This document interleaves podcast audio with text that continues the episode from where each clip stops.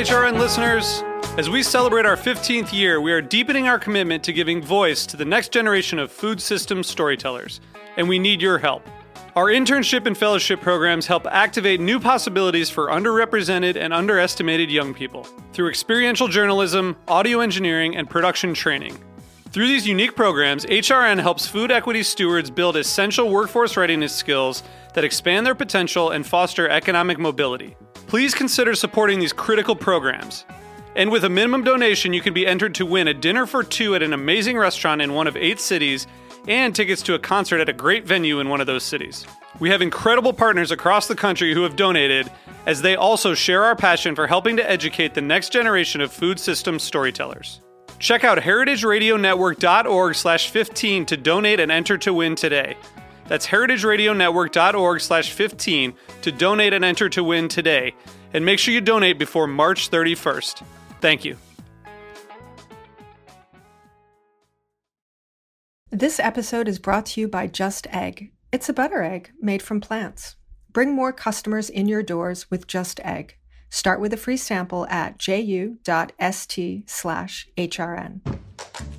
This week on Meat and Three, we rethink surplus by exploring how innovators are promoting sharing mindsets and responding to excess in creative ways. The whole life cycle of food would be the third largest greenhouse gas emitter behind China and the United States if it were a country. You know, in the age of COVID, where a lot of those institutional processors did grind to a halt and a lot of farms had to dump milk in Pennsylvania, even while supermarket cases were, were bare the organic market stayed strong. They source all of these ingredients, they do all of this work, and then they just boil it for a few minutes and then they throw it away. Tune in to Meat and Three, available wherever you get your podcasts.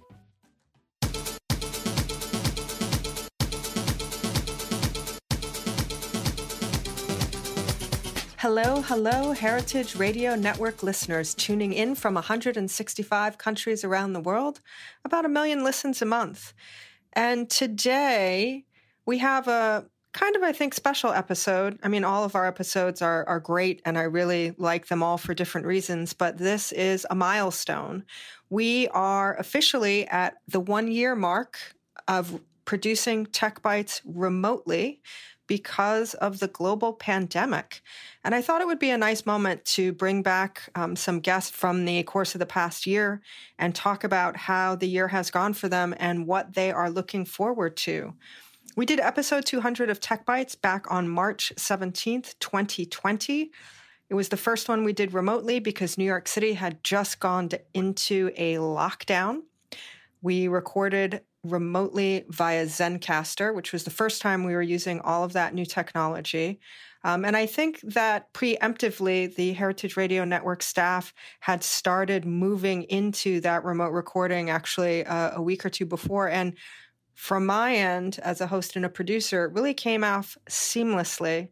Um, but I want to ask Matt Patterson, who is here with us as the engineer. You don't often hear him, but he is always here making sure things run smoothly and the show gets produced and published. Matt, how has the past year been for you from the tech HRN side? Uh, it's been pretty good, all things considered. I mean, yeah, you experienced that change as being quite smooth, and I'm glad for that. And it, it kind of was because we had already used a lot of these technologies in producing Meat and Three, um, which is like you know our kind of the weekly news flagship show. weekly mm-hmm. news show. Yeah, which had a lot more remote recordings uh, before anybody else did. Um, and yeah, so we sort of knew the technology, although I think I personally had like barely used, you know, Zencastr or any of these. And we've experimented with a few of them over time and learned what works and what doesn't. But uh, yeah, it was pretty quick change. And then, you know, working remotely has its ups and downs, but uh, there were some some good things organizationally. Like we, you know, we use use Slack um, now, and it's like actually quite helpful for our team, I think, um, for internal communications and keeping things more organized, um, onboarding people a little more quickly, and that's it's gone pretty smooth actually. it's, looking it's, back, so looking back, it was okay. Yeah, yeah, yeah. And now it's funny. I mean, we're at the point where we're starting to ask questions about like, hey, wait, when are we going back to the studio, and what will that? Are we like? going back to the studio? I mean, eventually, I'm sure. Yeah.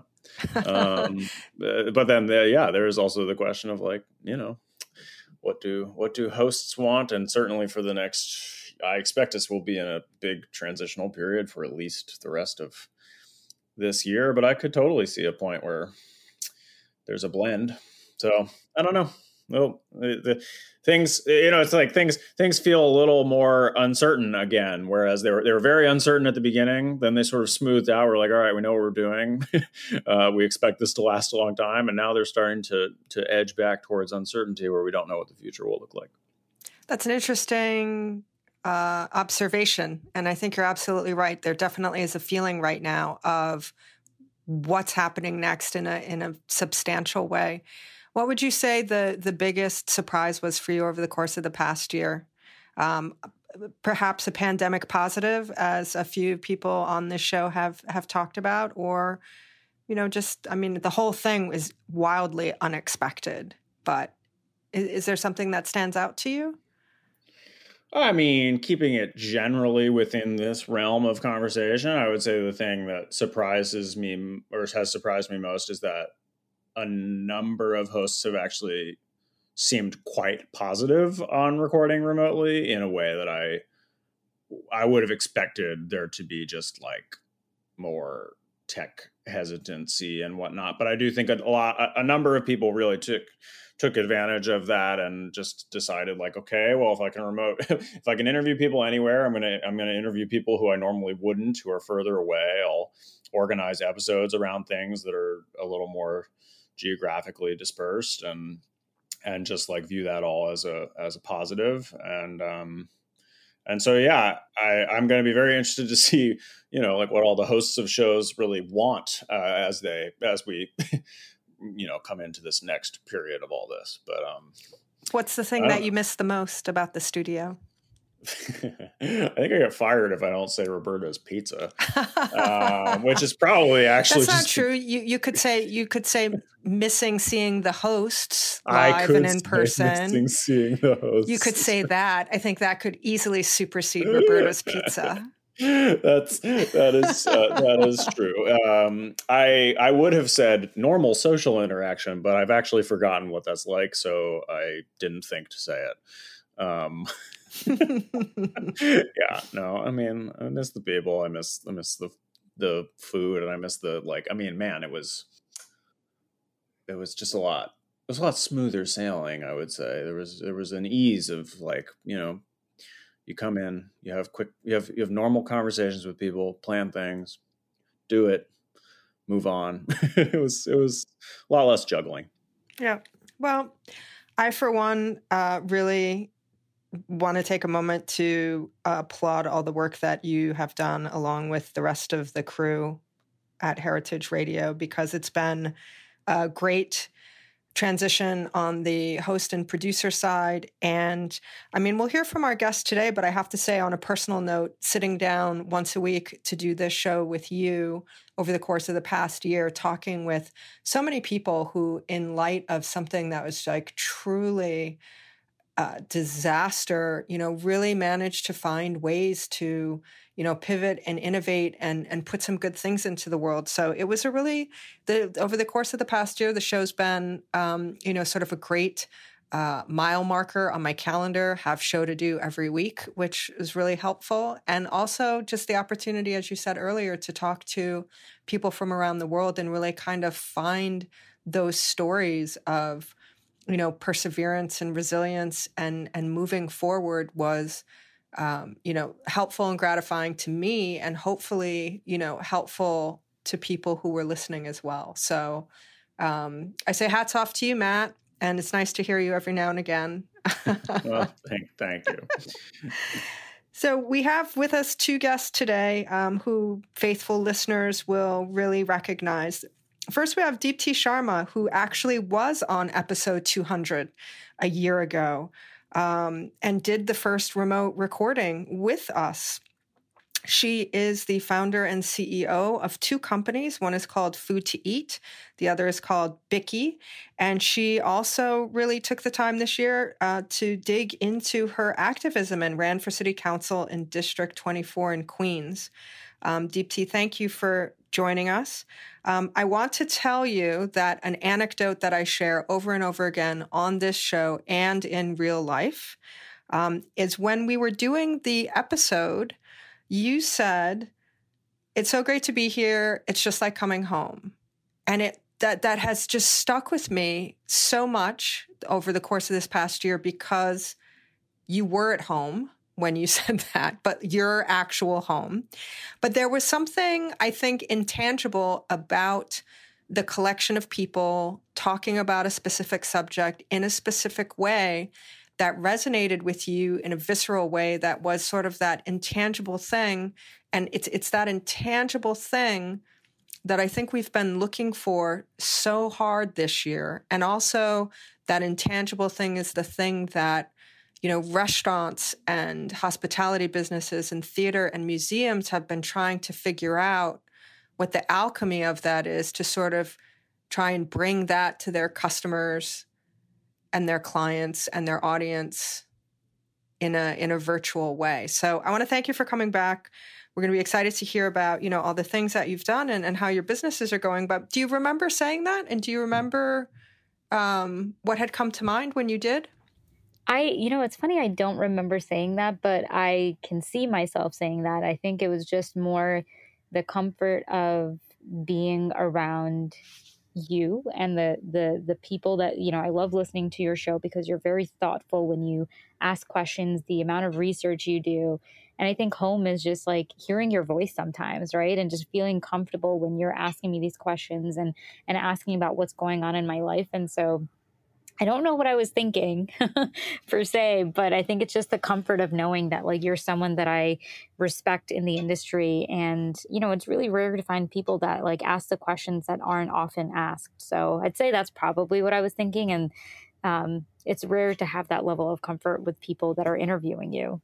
Oh, well, I will 100% take that and thank you. Um, and I do try and put a lot of thought into things, and I do try and ask people uh, questions that maybe no one's asked them before.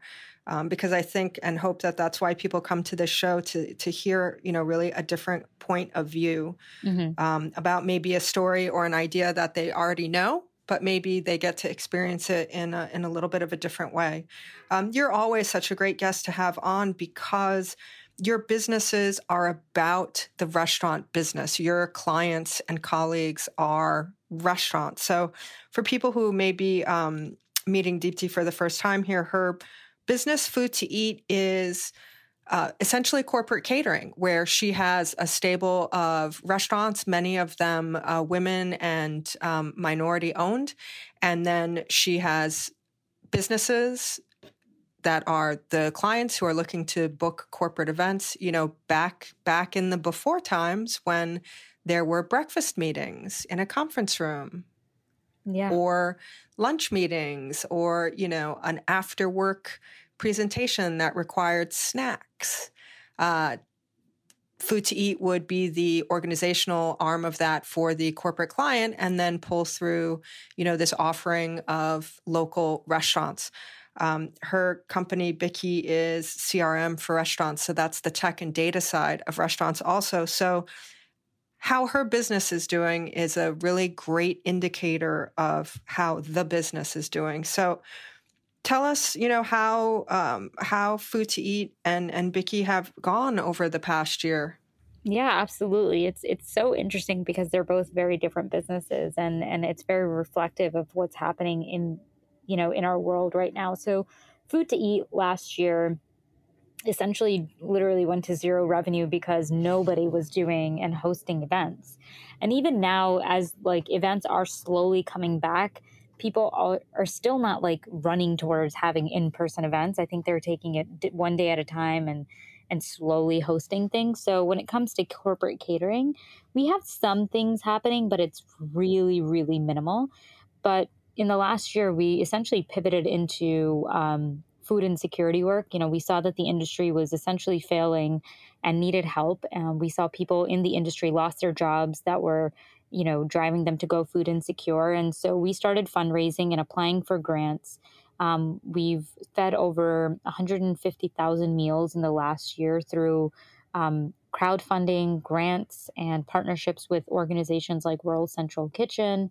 And that has been like the majority of the work that we've been focusing on is just making sure that we buy meals from local restaurants that are um, still open, that are immigrant, women, minority, you know, black and brown owned, and then giving those meals out to community members that you know need the help. Working with pantries working with you know um, we worked with a domestic violence shelter last year um, so we've just been kind of focusing on community work and making sure that we can help restaurants through this really tough time um, while doing again like little bits and pieces of corporate catering work but again like i said there hasn't been much going on and whatever we have been doing has been like very covid um, you know quote unquote friendly, just making sure everything is individually wrapped and packed so that people are comfortable when they're getting their meal. It's not the traditional catered meal where you're kind of putting a plate together for yourself. So it's interesting to see how that's changed um, in the corporate catering setting.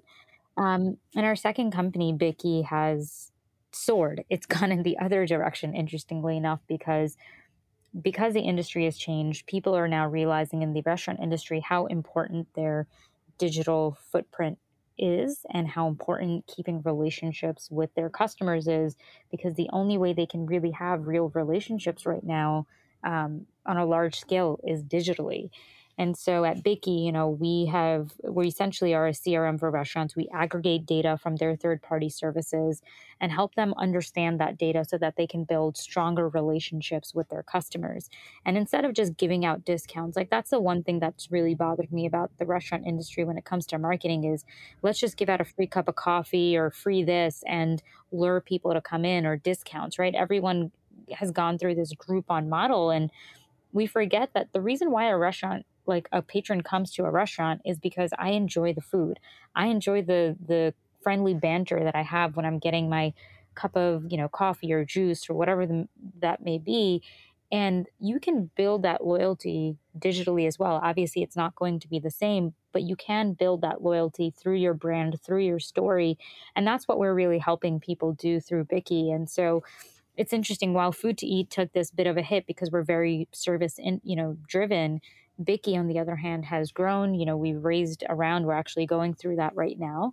Um, and you know, I started the business with my husband, and he's the CEO of that business. But you know, I um, have now taken an advisory role. But it's just interesting to see how, because the world changed so quickly, our business has changed, and Bikky is you know kind of going through this interesting time where people are realizing how important it is for them to have these relationships um, now digitally certainly a digital life has become critical.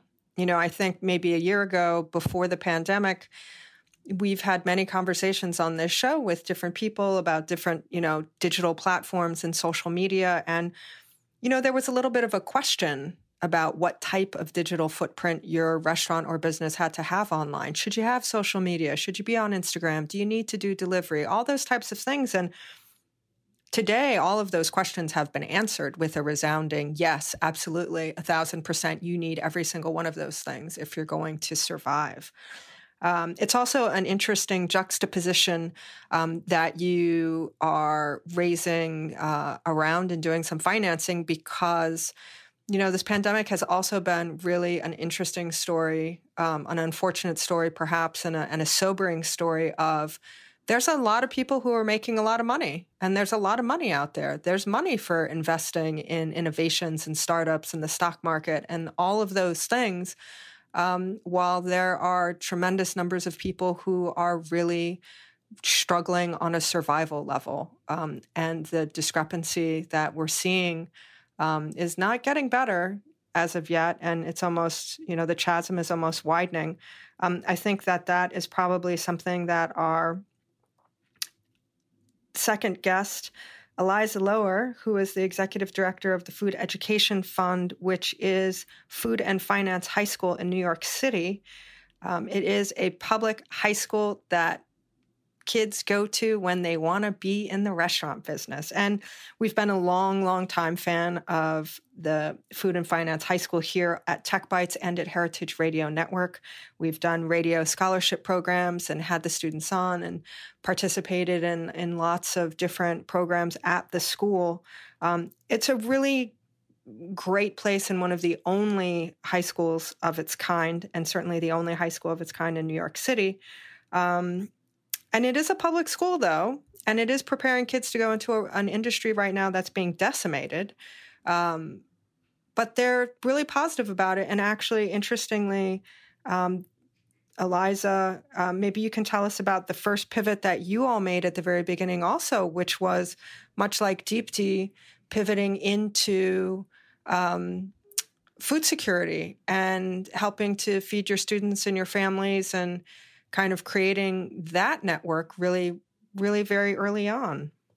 Yeah, hello, um, and thank you for having me on. Yeah, so it this day of kind of the March 16th, March 15th has been something I've, I've been watching on the calendar just because I, I, think anniversaries in this world are so um, kind of telling. And I think we're all sitting back thinking of, of where we were a year ago. Um, and it's so we actually as, as food education fund is the nonprofit that supports food and finance and actually now two other schools high school of hospitality management and brooklyn steam we had our big fundraiser on march 9th of last year which was kind of the day before the world shut down. So so last week last year we had our, our big fundraiser and then later that week we were doing a big we were already doing a big food distribution because we um, it was very likely that schools were about to be shut down and so many of our students 85% of whom live below the poverty line and and the other 15% many very close to that.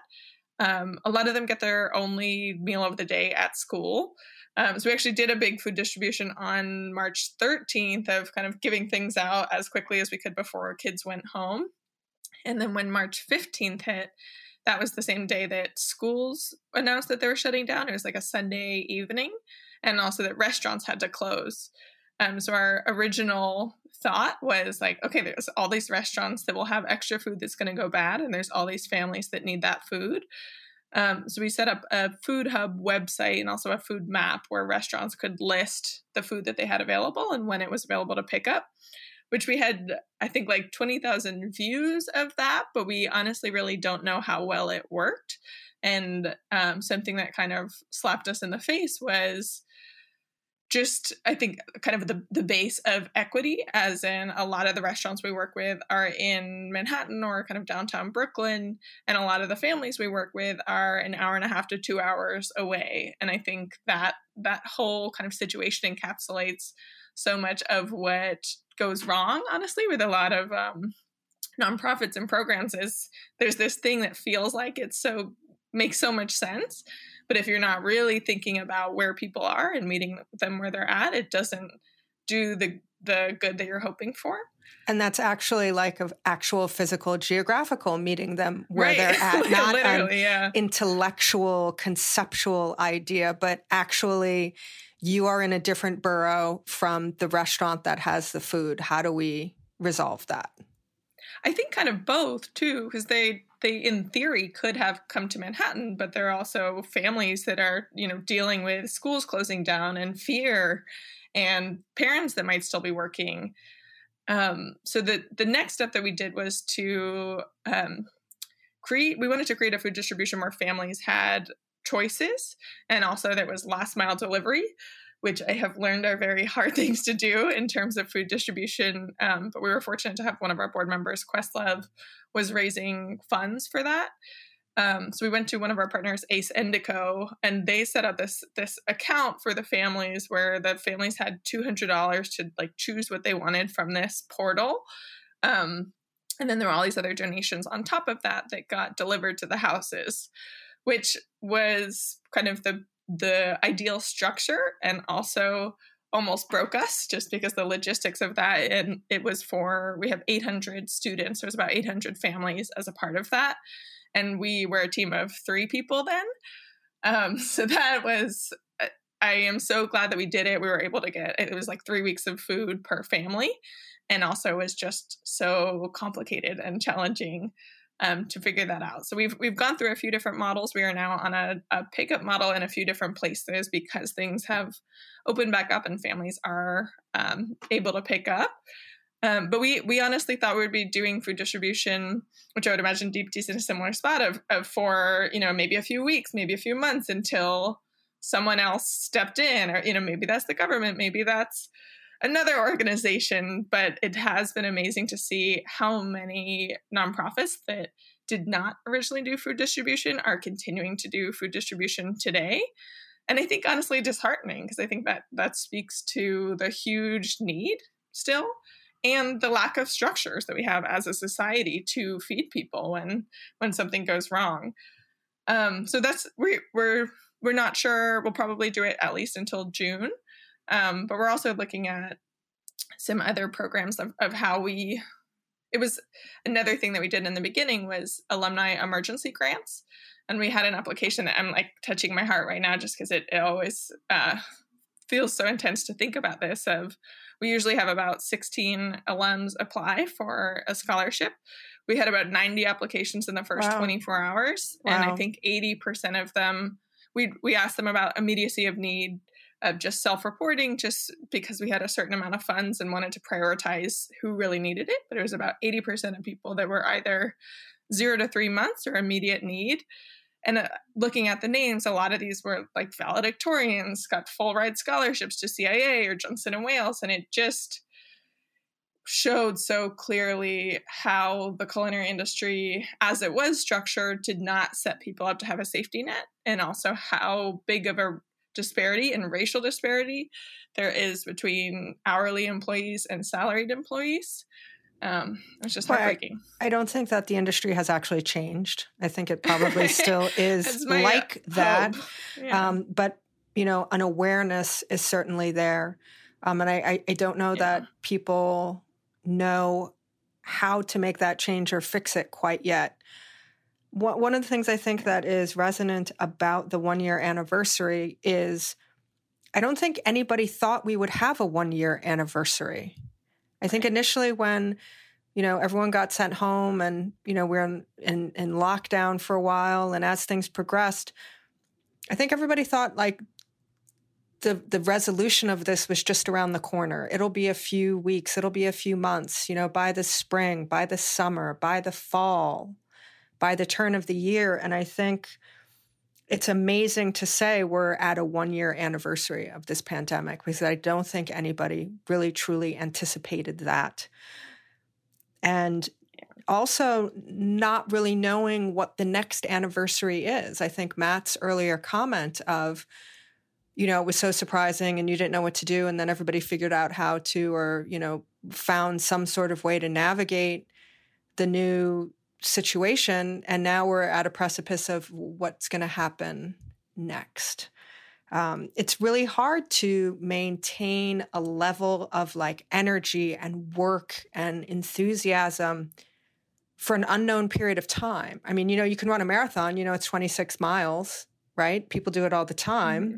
and it's from what i understand extremely challenging. I would know I, I don't think i could do it but you know, people do it and they pace themselves because they know it's 26 miles, but we have no idea like how long this marathon is. So it's hard to pace yourself and your resources and the enthusiasm, you know, of people to participate and you know help support things. So it's it's really challenging. Um, we are going to take a quick break and find out who is supporting us in this show.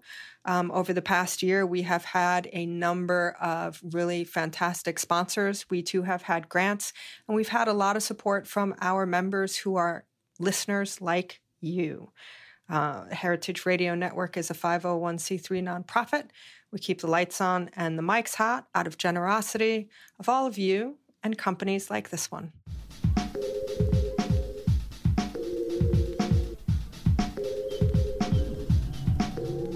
This episode is brought to you by Just Egg. You can't have plant based breakfast without a plant based egg.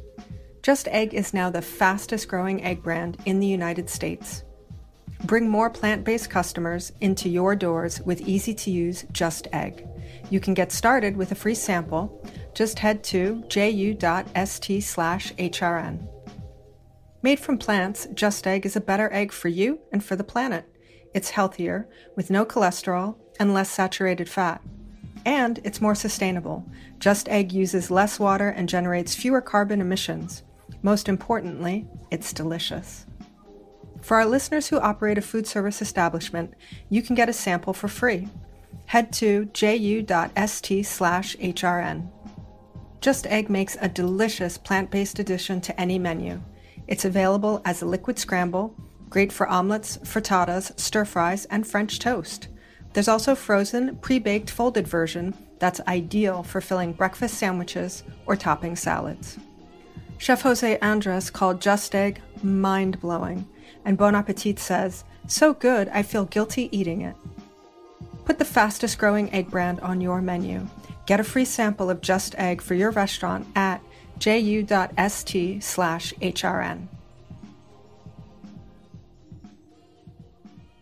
We are talking about the one year anniversary of the global pandemic, almost a year to the day of the first remotely recorded episode of Tech Bites. We are talking with Deepti Sharma, founder and CEO of Food to Eat, founder of Bikky, and recently ran for city council in District 24 in Queens. If you want to follow her online and learn more about her and her businesses, foodtoeat.com, at food to eat on social media. Bikky is B-I-K-K-Y dot com, Bikky HQ on social media. And if you want to follow Deepti, she is NYC, D-E-E-P-T-I N-Y-C. Um, Eliza Loehr is joining us. She is with the Food Education Fund that supports Food and Finance High School and now two other schools. Um, if you want to find them on social media at Food Education Fund, they are online, foodeducationfund.org. The students also miraculously, and we'll talk about that, we'll talk about this next, produced a magazine during lockdown remotely called Pass the Spatula, the junior class uh, last year. Uh, it's a great, great actual print magazine. You can follow them on social media at Pass the Spatula. Um, and look back in the Tech Bites archives because we have lots of episodes with both of these women talking about these organizations. Something that um, both of you very much, you know, have in common in your organizations is being um, really responsive to what's happening. You know, I, I would say like on the ground in an actual. This is what's happening in my community. This is what's happening with my people. Um, you're both acutely aware of what is happening in the restaurant industry really being you know just decimated by what's happening because of the lack of of social safety net support because of you know us being required to be physically distant. I, I would love to hear from both of you you know having come through the year i'm going to say successfully maybe in a different way but really having been proactive and and really worked hard to um, kind of like cross the one year line what do each of you see um, in the short term with the restaurant industry and how that's going to impact your, you know, colleagues, students, constituents, and, and businesses? Deepti, what are you what are you seeing for the next, you know, three to six months?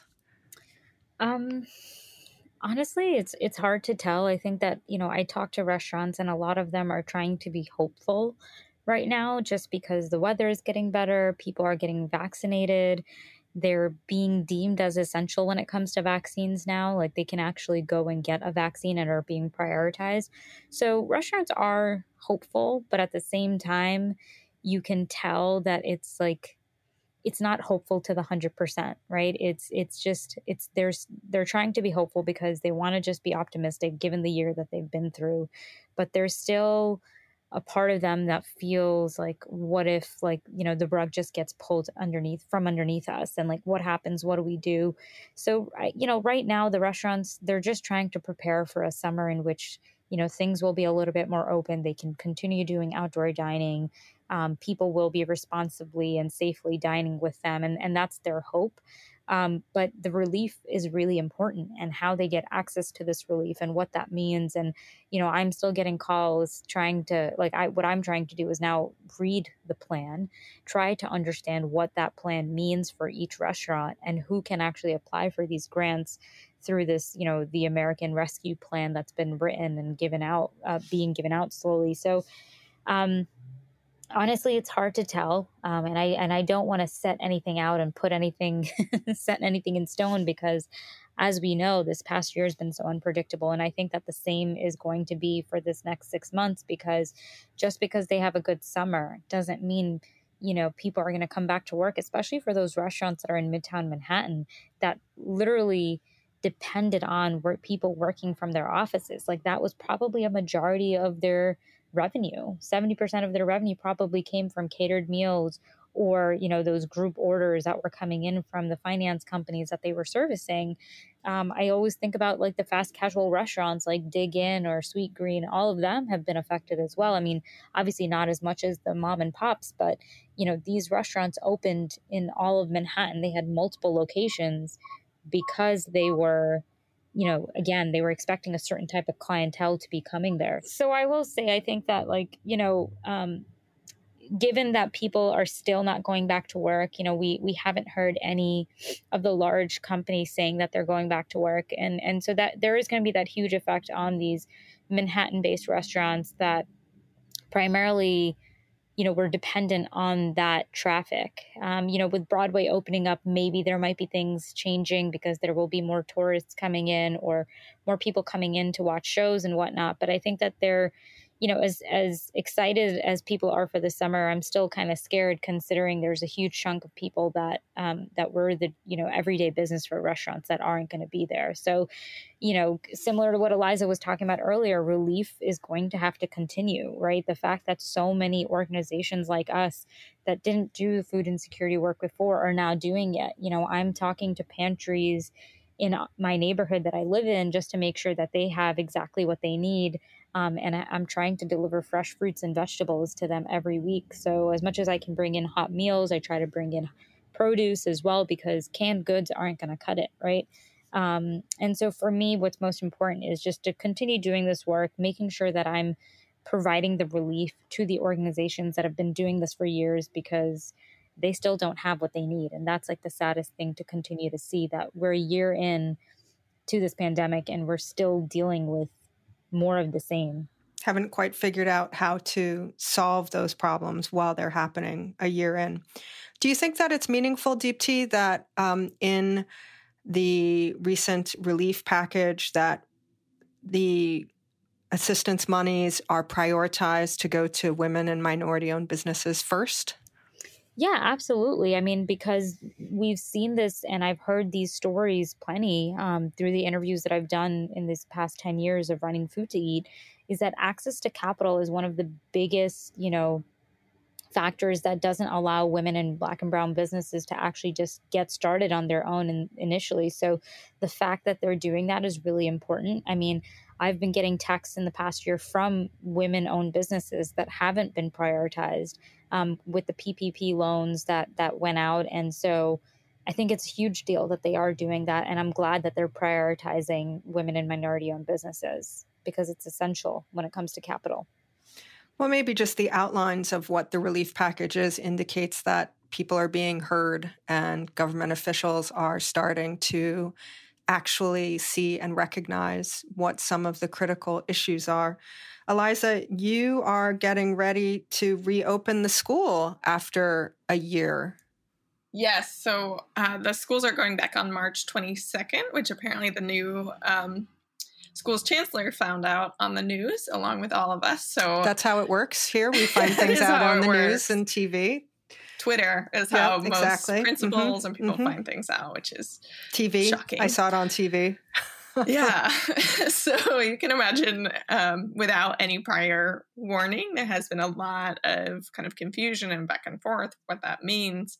Um, teachers are going back in on the, this Thursday, and then some students are going back in on early next week, but it's still just the students who have opted into remote, um, which depending on the school, ranges between 5%. Some have 30%, but most of the schools we work with are in the like 5 to 10% range. So it's still honestly very confusing because there are there are students in school. One of our um, staff members, Kat Taveras, who's been on a prior episode, runs a restaurant management um, course that is both in person and online. So back in the fall, Kat would have a class that started at 9 a.m. in person, then would have to give them a break, hop on a virtual class that started at 9.30 new in-person class at 10 new virtual class at 10.30 and each of these are about hour long classes. So it's just a lot of that for the whole year and, and definitely sympathize with the there was a time in the virtual world where where things felt like okay we can do this. Um, but it's it, it is definitely hard to know that there you know there is hope at some point for our restaurant. We are still funding part of our um, internships in restaurants but they are still happening. I think we actually got pretty lucky in terms of timing. We had some interns work from about september through november when things started closing down again and then our next interns are about to start. Um, but yeah, it's opening lots of uncertainty, lots of not sure what that means, especially since so many vaccines were happening in public high schools. I'm not sure how that all affects it all, but yeah, we will see. And the students are, did you lose any students because they decided this was not the industry that they wanted to go into? Did you maintain everybody and they're still interested and hopeful and wanting to become a part of the restaurant industry as professionals. It's a really interesting time in a young person's yeah. life, just generally navigating all this, but navigating something of going into you know an industry that you know every day on the news all we see is is doom and gloom that has to have some sort of impact on kids yeah i think I think there are, um, that was actually kind of a silver lining of the pandemic of when, in, I guess it was March 15th last year, when every single one of our interns was laid off on the same day. We had some time to kind of plan for the fall and figure out um, how we were going to do this in a pandemic world, which meant that we were able to open up the internship program to other um, avenues of we have we had two interns at Cherry Bombe Magazine, we had some at Chef's Warehouse, we had some kind of just we at um, Ash Hospitality, so doing not just culinary internships, which even in the past it was about 50% of the students were interested in straight culinary.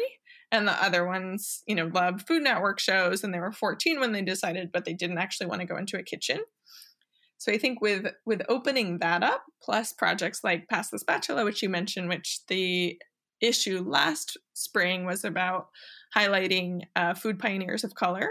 And then they're working on a Pass the Spatula 2.0 this year, which actually is about food insecurity, food sovereignty, and food justice, which I am really excited to see what students who have just been through a year of pandemic um, have to say on, on all of those subjects. So I, th- I think it's actually opened the students' mind up to the the entirety of the world of food um, and then the because we were able to fund some of the stipends of the students in restaurant internships that actually allowed the restaurants to kind of have an extra body that they didn't need to pay for directly um, and allow the students to still get some experience. So there were some upsides. It's definitely, they are definitely scared to have spent so much time, especially the alums, training for an industry that they're not sure what it will look like. Um, but I think they've also had more conversations than ever about kind of what their place in that will look like, what role they can play in that, how they can help create more equity, more sustainability um, in whatever the future of that industry looks like. Well, one of the reasons why I always like talking with you and the students and the other educators at Food and Finance High School and the Food Education Fund is that Inexplic- inexplicably sometimes there is this just tremendous positivity and like love for the industry and moving forward. It's really um and and it's very reliable. Every time you come on the show you have something like that to say about and then we made this thing and we did this and people helped us and donated and the kids were great and they went to work and and we kept going and it's really um it's always it's always good to hear and always something uh, we want to try and shine a light on. So I note the clock and we're running close to being out of time. Um, I'll just ask each of you, you know, um, thoughts on the one year anniversary, you know, either personally or professionally. And um, what's the thing you're most looking forward to? Deepti? Um, I think I'm looking forward to more and more people being vaccinated and um, being able to finally feel a little safe again. Um, when you know like i haven't really interacted with much of my family other than the immediate family members um, and even friends and i think that that is something i'm looking forward to is just in-person interaction um, in the most responsible way possible obviously but i miss people like i you know yes we've been able to do things more efficiently by doing things remotely in our homes and people are more productive or whatever. But I like wasting time sometimes when it comes to just grabbing a drink with somebody or just like talking things through. Um, and having in-person events and like you know seeing people's body language because that has a huge effect on me as a person and i've so dearly missed it and um, so i'm definitely looking forward to more and more people being vaccinated and having those responsible and safe um, interactions with people.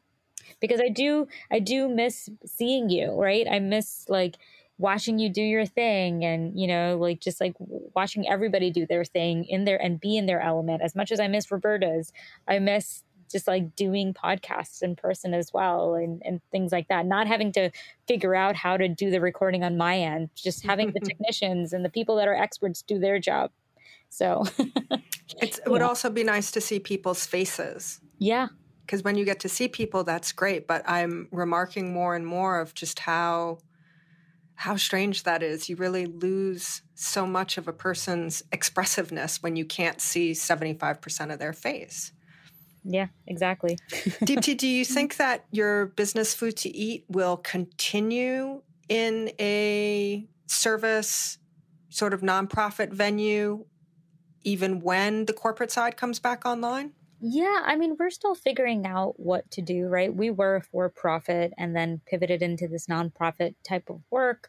Um, I think I'm just still trying to navigate what comes next. But in the meantime, as long as we're con- you know able to get these grants and we're able to continue doing the the food insecurity work, because I don't see a huge amount of relief coming on the government side. We'll, we'll keep doing it. Um, in the meantime, and we're trying to work with um, elected officials to see what kinds of policies need to be in place so that you know when and if something like this happens again, that we're not in this huge shitty place right like where we're there's like hundreds of organizations like us um, like eliza like that are trying to figure this out because that's not how it should be right systems should be in place where people um, that need the help get the help when they need it, not 10 months later, not a year later. And so that's something that I'll be concentrating my time on is just working with legislators and elected officials to figure out what can be done so that in the future that this isn't the place that we're in and that we're not depending on, you know, hundreds of us starting our own GoFundMe pages because that's not what GoFundMe started for, right? Like 10 years ago, GoFundMe was for you to start your own project, but not to solve food insecurity. And and save save industries and businesses and yeah people. exactly. And not so that, that we don't want to do that collectively or have a society where we want to help each other but on a on a structural institutional you know fundamental level that's that's not exactly. people's jobs. Exactly. That's and that's my point right? Like obviously i will keep doing this because when i see a need when i see someone hurting like i will go out and do do the work right? I i was out in the heat of the pandemic last year like delivering food and i i've been doing that for the past year and i'm grateful that i had the ability to even do that right? My husband was watching our kids while i was going out doing that kind of work but again it's it shouldn't fall on my shoulders only like there has to be more. So and that's what i want to work on on like more of a long term um, you know process as opposed to what's the short term that we can all do ourselves because we'll all roll up our sleeves and do it. But what else can we do so that in the long term these aren't the things that are happening?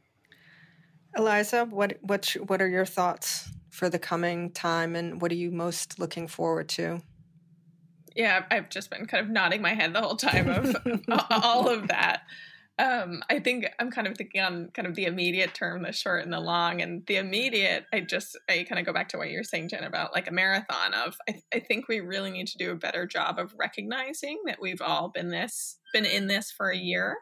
Um, obviously at, at different levels of stress and trauma and anxiety, but we've all been in this for a year and we are kind of going on turbojets and especially with the the virtual meeting world of it, it used to be of you know if you had to go to a meeting that was three or four hours of your day you know going there during the meeting talking after and now it's you know eight or nine a day just back to back to back. And i think there's just a lot of that it's it's I think draining and I think we're all tired and I think we and I'm also talking to myself of just need to do a better job of of creating space for each other, having grace for each other.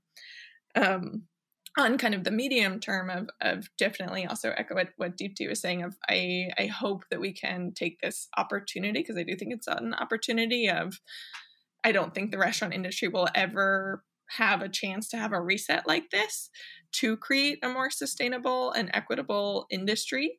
Um, we on our end are, are trying two different things, but they're small scale. One of them is creating an accelerator for our alumni to start businesses that are um, community businesses, not kind of the next unicorn. And another one is is kind of totally out of the realm of is working with actually Shake Shack to train their um, shift managers to hopefully be able to be promoted to exempt managers, and also working with Shake Shack to identify some of the reasons that they haven't been promoted, whether that is structural racism or um, gender discrimination or anything like that. Um, and today, somebody just got promoted, which is super exciting. But so I think there are that's the type of thing we never would have done before the pandemic because it's so outside of the box but i do think we all need to be thinking in that way of we we probably have about 6 months left before the restaurant industry is back. And i think now is the time to really be thinking about who gets to own restaurants how do we make these structures more sustainable financially more sustainable emotionally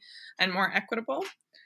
Um, and then in terms of looking forward to I, definitely seeing our students because as you were saying jen of, of the like i think the the positivity just comes from like looking at 16 year old faces that have you know hope and positivity and and wanting to give them something to be excited about. Can you live stream um, that for us?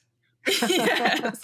We just we had a call yesterday about pass the spatula 2.0 and they're just so excited and that that i think gives me energy well, both of you have have made some really um, really great points that I think are universal. You know, I think uh, it, it, it's good to look back and, and assess. Um, if you don't assess things, you know, you can't make changes going forward or keep doing the thing that works.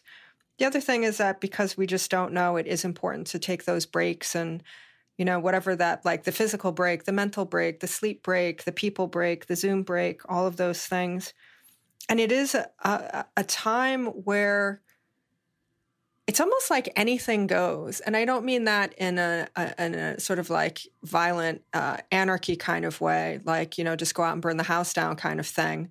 Um, i don't mean that but i do mean that everybody understands what a cataclysmic time this has been and no one will question a business's shift or pivot or change in the way they want to work going forward because everyone will get it and you don't have to explain it. You won't have to sell it to the customer or explain it to the media or the journalist or even, you know, your staff or the people that you're hiring. Um, you know, if you on a menu said that our burger is $35 because all of our employees work full time, have health benefits and paid vacation, um, and that's what it costs, people would say, oh, okay, I get it.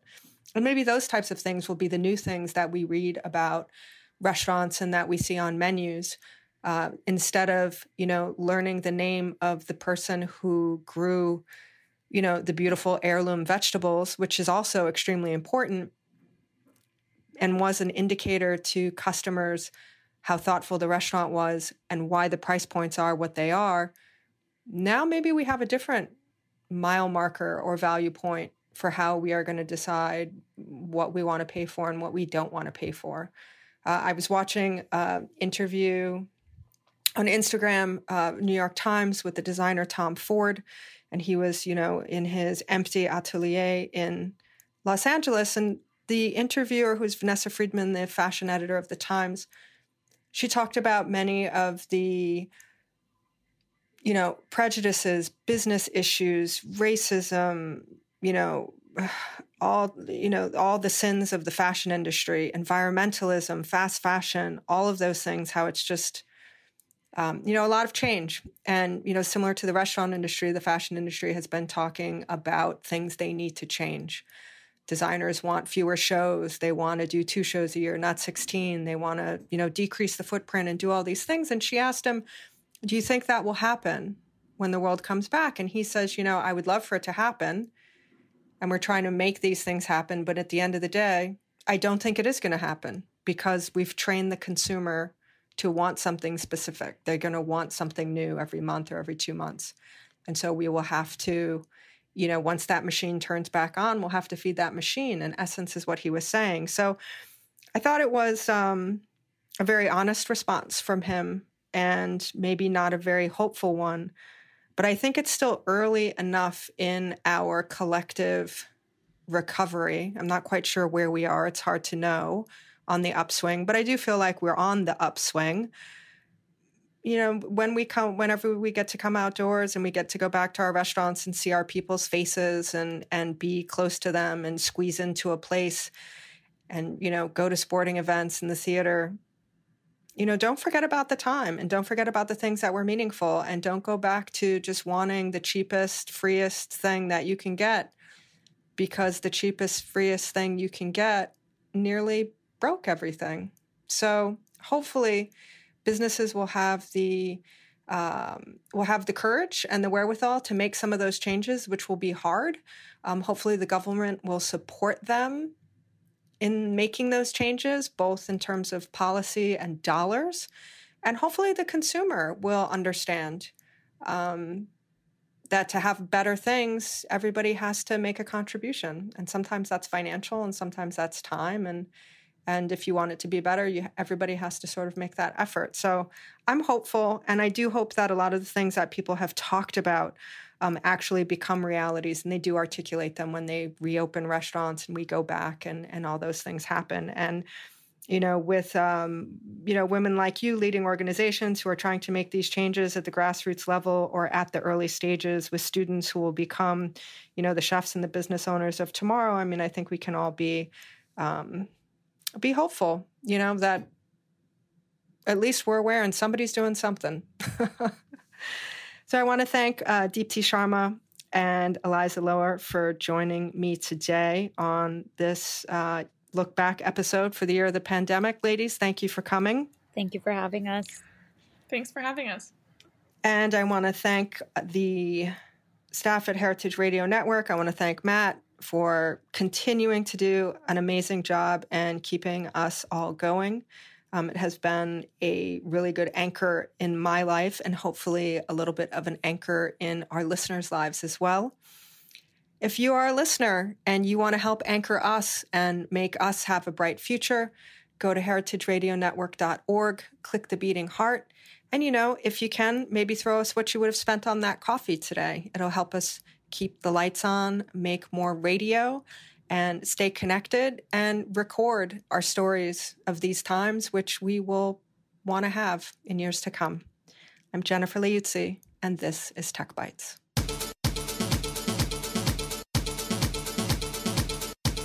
Tech Bites is powered by Simplecast. Thanks for listening to Heritage Radio Network, food radio supported by you. For our freshest content and to learn more about our 10 year anniversary celebration happening all year long, subscribe to our newsletter. Just enter your email at the bottom of our website, heritageradionetwork.org. Connect with us on Instagram and Twitter at heritage underscore radio. You can also find us at facebook.com slash heritage radio network. Heritage Radio Network is a nonprofit organization driving conversations to make the world a better, fairer, more delicious place. And we couldn't do it without support from listeners like you. Want to be a part of the food world's most innovative community? Subscribe to the shows you like, tell your friends, and please Join the HRN family by becoming a member. Just click on the beating heart at the top right of our homepage. Thanks for listening.